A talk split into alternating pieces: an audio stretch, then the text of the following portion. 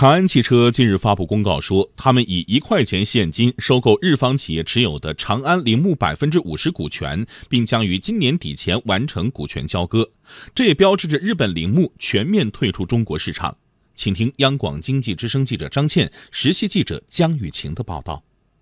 长安铃木成立于一九九三年，长安汽车占股百分之五十，日本铃木株式会社占股百分之四十，铃木投资有限公司占股百分之十。长安铃木以小型车为主打产品，在二零一一年实现了二十二万辆销量的巅峰，但此后产销量持续下滑。二零一七年销量为八点六万辆，亏损八千四百八十二万元。今年一到七月销量只有二点六二万辆。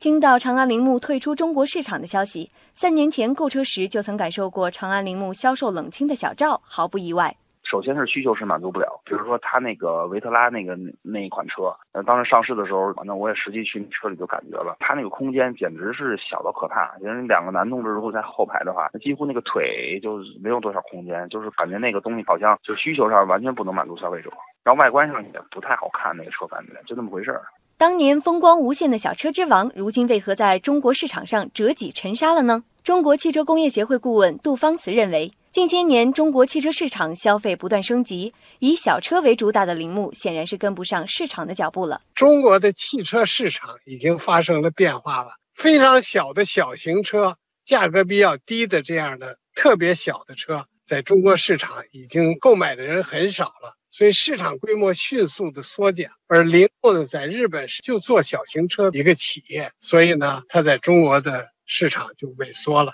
反观目前的中国市场，伴随着中国消费者不断提升的经济实力和消费需求，大车成为主流。出行需要又要去旅行、游玩、自驾的需要，而 SUV 就比较适合。中国 SUV 市场特别好。这次收购完成后，长安汽车持有长安铃木百分之百的股权。对于长安汽车未来的发展，杜芳慈认为，长安铃木之前的资源仍然可以用于扩大长安汽车的生产规模。这些优良资产，长安铃木的生产线啊、厂房啊等啊，长安汽车来说，仍然可以利用来扩大它的生产规模。事实上，因为销量不佳而退出中国市场的品牌，铃木不是第一个。广州标致、南京菲亚特等早已与中国市场挥手作别。不少人疑惑，中国的合资品牌汽车即将进入洗牌期了吗？全国乘用车市场信息联席会秘书长崔东树说：“有这个趋势，整个行业竞争是一个加剧趋势，但是完全进入洗牌也并不是说。”一大趋势，因为这个整个是有进有出的一个局面，